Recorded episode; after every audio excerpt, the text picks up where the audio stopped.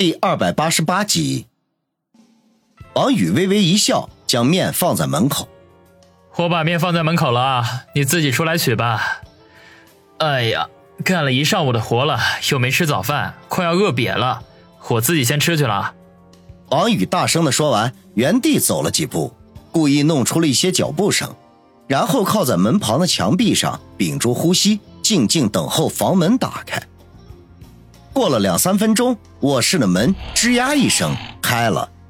苏辛迪探出头来，先是向楼梯口的方向扫了一眼，然后又低头看了看门口的打卤面，肚子不争气的咕噜叫了一声，刚要俯身去端面，赫然看到门的另外一侧还站着一个人，先是吓了一跳，差点没有把手里的打卤面给丢出去，然后恼羞成怒的吼道：“王宇！”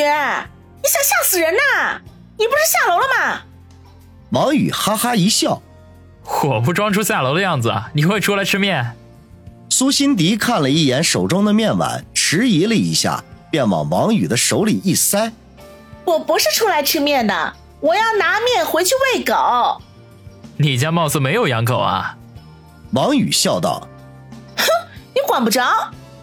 苏辛迪气鼓鼓地说，便要退回房间关门。王宇立刻向前一步，用脚将房门挡住，把打卤面送到了苏辛迪的面前。我做的西红柿鸡蛋面可是一绝。当初在部队的时候，团里来了领导，点名吃我做的面，不信你闻闻，香飘四溢，就算在火星啊，你也能闻得到。苏辛迪脸颊抽搐了一下，最终还是忍俊不禁，扑哧笑出声来，满嘴的胡说八道。说不定啊，你们团里的领导吃了你的面，就真的去火星见外星人了呢。王宇正色的说道：“苏辛迪同志，不许背后说领导的坏话。你能不能有点正形？”苏辛迪想要板着脸，可是眼中却掩饰不住的笑意。王宇咳嗽一声，一本正经的说道：“辛迪，对不起啊，今天早上我不该跟你开那种玩笑。”都是我一时鬼迷心窍才胡作非为的，你要打要骂，悉听尊便。就是请手下留情，我那个是承受不起了。听到王宇说“我那个”三个字，苏辛迪的脸顿时腾的红了起来，嗔怒的说道：“你怎么还说？”王宇赶紧闭嘴，随即讪讪一笑说道：“好，我以后绝对不提那三个字。哼，相关的也不许提，否则。”苏辛迪眼中露出狡黠的光彩来，王宇呵呵一笑，不置可否。苏辛迪吐了口气，把面碗接了过来，说道：“好啦，我不跟你生气了，你可以下去了。”等等，我还有句话要说。你还有什么话？辛迪，我已经收到有关赵氏兄弟的消息了，谢谢你的帮忙。苏辛迪直直的看了他几秒钟，然后悠悠的叹息说道。唉，算我倒霉，被你迷了心窍。我本来可以安安分分的做一个商人的，却鬼使神差的跟你这个黑社会头子搅在一起了。你可真是个害人的家伙！说完，砰的一声将房门给关上了。王宇挠挠头，小声的嘀咕：“我又不是扫把星，遇上我真的会倒霉吗？哼，口是心非。”一天无话，傍晚时分。王宇炒了四个菜，焖了一大锅米饭，一切准备完毕之后，犹豫了下，没有上楼去叫苏辛迪，而是取出手机来给他发了一条短信，然后坐在桌前等他下来。王宇已经猜出苏辛迪的几分心思，他生气只占三成，余下的七成是不好意思。等了几分钟，楼梯上传来了脚步声。苏辛迪穿着一身休闲装走了下来，看也不看王宇一眼，便坐在桌前。王宇呵呵一笑，说道：“苏大小姐，尝尝我的手艺。在部队的时候，团里的领导……”他话还没说完，苏辛迪便冷哼一声：“哎呀，能不能换点新词啊？”王宇擦了一把额头上的虚汗，讪讪地说：“ 算了，你还是亲口尝尝吧。”苏辛迪没理他，拿起筷子，每道菜都尝了一口，然后把筷子一放，抬头看了他一眼，难吃死了。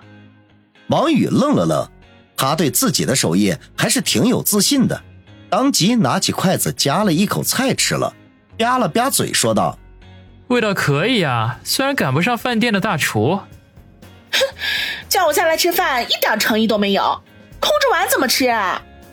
苏辛迪不等他说完，便打断了他。王宇这才想起，刚才光顾着想着苏辛迪会不会下来吃饭了，把盛饭这一茬倒是给忘到脑后去了。当下一拍脑门，忙不迭地拿了碗去盛饭。苏辛迪拖着下颌看着王宇的背影，脸上渐渐露出淡淡的笑容来。苏辛迪嘴上说王宇做的饭菜不好吃，可是却胃口大开，一口气吃了三碗米饭。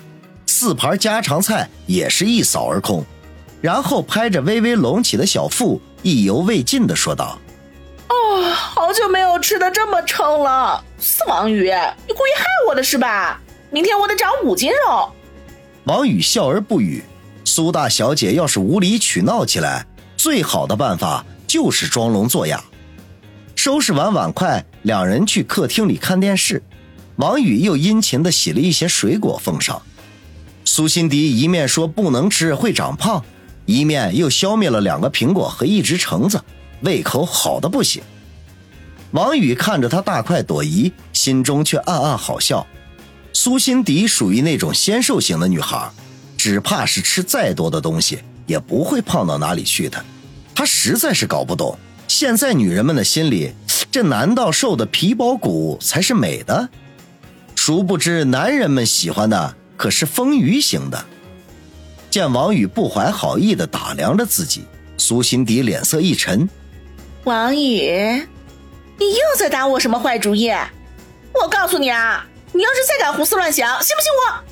说着，情不自禁伸手比划了一下，随即觉得不妥，脸上一红，狠狠的白了王宇一眼。王宇欲哭无泪，干巴巴的说：“苏大小姐。”你想多了，苏辛迪没有理会他，抓起一个苹果，恶狠狠地咬了一口。这时候，王宇的手机忽然响了起来。苏辛迪哼了一声，继续拿苹果撒气。王宇忙不迭地取出手机来，是郑飞的电话。他向苏辛迪看了一眼，然后将电话接通。这个时候，郑飞打电话过来，十之八九是关于赵氏兄弟的事情。没有必要瞒着苏辛迪。宇哥，好消息！电话接通，郑飞便没头没脑、兴奋地说道：“与他平日里的沉稳判若两人，想来自然是遇见了极好极开心的事情了。”说吧，王宇说道。郑飞深吸一口气：“宇哥，这次赵氏兄弟要彻底完蛋了。两年之内，他经手过的楼盘都相继出现了问题。”现在各路人马已经把他们兄弟的办公室、住宅楼都围得血泄不通，要求他进行赔偿，还有司法部门也介入了进去。具体的情况我还没有摸清楚。王宇听罢也忍不住露出笑容来。赵氏兄弟一直都是他的心头大患，这对双胞胎是他前进路上的绊脚石。他想要在春城崛起，就避免不了与他们发生冲突。眼下警方打黑进行的如火如荼。他们双方都进入了冬眠期，只要风头一过，他们之间的战斗就会瞬间打响。就算最后他会胜利，也必然是损兵折将，自伤八百。这并不是他想要看到的结果。所以这段时间以来，他在手下面前都装出气定神闲、运筹帷幄的样子，实际上背地里很是着急。梁国俊为他制造的这个冬眠期不会太长。在此期间，他必须想到对策。